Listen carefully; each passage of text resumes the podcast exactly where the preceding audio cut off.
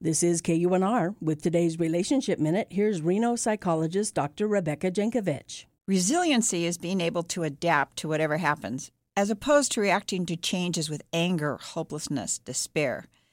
Coping with COVID has tested our resiliency. Being good at resiliency does not mean it's easy. The more difficult the challenge, the more difficult it is to be resilient. The resilient person doesn't waste time complaining about the change they're facing. They don't ask, why me? Why now? They don't say, I can't take this anymore, or I'm tired of this. They realistically look at what has changed, and despite their feelings about it, they shift into thinking about what they can do to solve the problems, move through the challenge. They know the disappointment or fear they feel, but they don't get stuck in the feelings.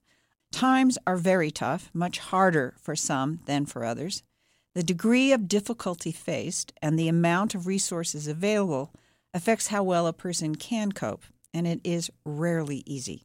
For KUNR, this is Dr. Rebecca Jankovic. Dr. Jankovic has practiced psychology in Reno since 1974. Hear more of her insights at kunr.org.